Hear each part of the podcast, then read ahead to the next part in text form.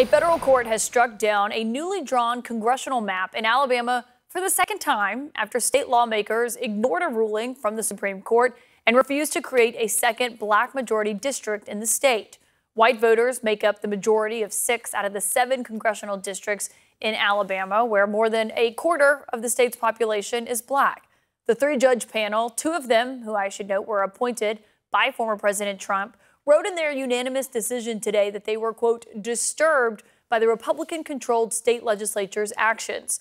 The newly drawn map created one majority black district and boosted the share of black voters in a second district from roughly thirty to forty percent, but reduced it in another one. Alabama's attorney general says he is going to appeal, and the case could end up full circle at the Supreme Court. Joining me now is Alabama Congressman Terry Sewell. Congressman, thank you so much for being here. Court-appointed expert, experts, I should note, are now going to be the one who are drawing these three proposed maps. That's what they'll de- then decide on. It's not the state legislature like before. Do you have confidence, though, that they will be able to draw a fair map that accurately represents the state of Alabama? I do. You know, I have to say I was more than just disappointed that the state legislature didn't even try uh, to um, adhere to the Supreme Court's ruling. The Supreme Court was pretty clear. They said draw two majority-minority district or something quite close to it.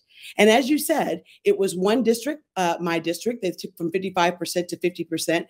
And then they created another district that was around thirty-nine point nine percent. And definitely that's not quite close to it.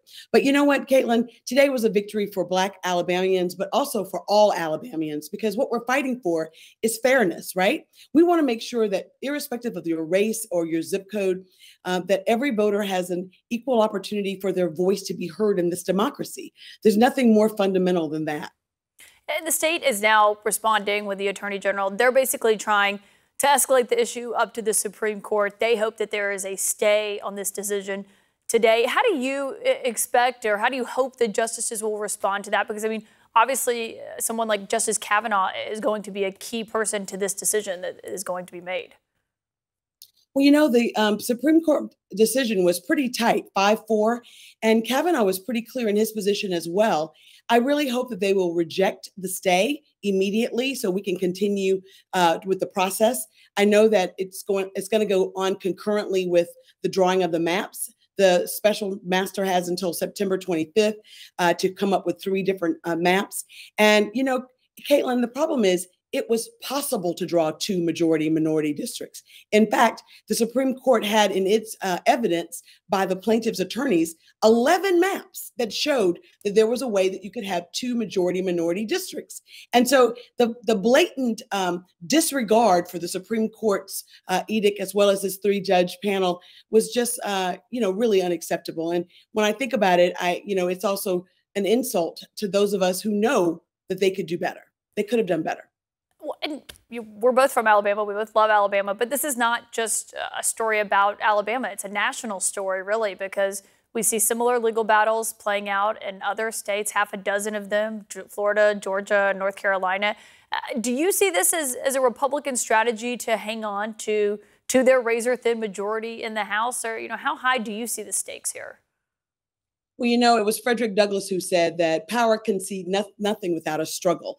And so this is this is a real fight going on now, because if we can get more uh, congressional seats by fair maps, by fairer maps, that will uh, affect uh, the, the the change in balance in the House, uh, you know, and the House of Representatives. And that's pretty important.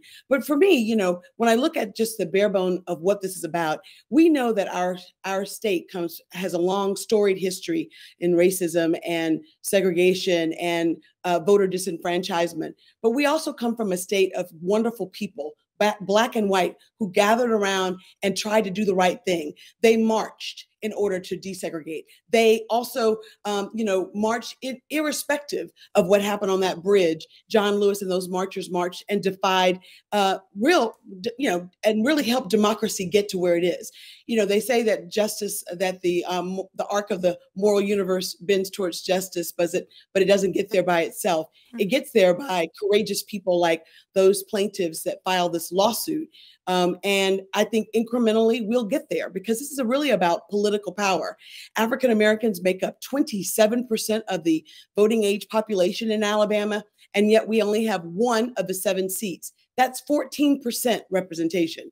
That is not what we need. But what do you make of the fact, given that storied and ugly history of courts having to intervene for voting rights in places like Alabama, that it's twenty twenty-three and this is still a fight that you're having? Yeah, but you know, as John Lewis said, you can never give up and never give in. We know that the pendulum swings right to left, that um, progress is elusive, and that every generation has to fight to hold on to the progress that we've made and to try to extend it. And so I see this as a further step towards progress in our state. If Alabama can have two districts uh, where African-American voters in Alabama have the opportunity to choose a candidate of their choosing, that to me is progress. And I know that it will affect not only Alabama, but we're waiting on Louisiana and Georgia, and it will have a ripple effect, and not just in congressional seats, because it, what this uh, case says is that the Voting Rights Act of nineteen sixty-five is alive, well, and enforceable, Section two. And so Section two is about voter dilution. So even in Jefferson County, where we have five commission seats, um, I think that you'll see a lawsuit to try to see whether or not that violates the V R A uh, Section two, because there's so many African-American voters in that mm-hmm. county.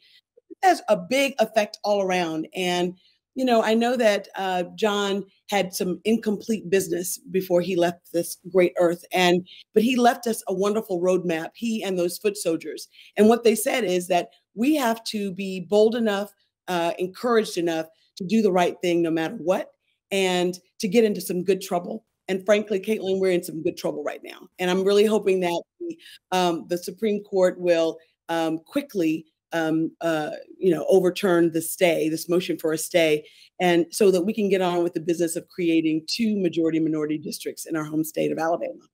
Congresswoman Terry Sewell, thank you for your time tonight, for joining me.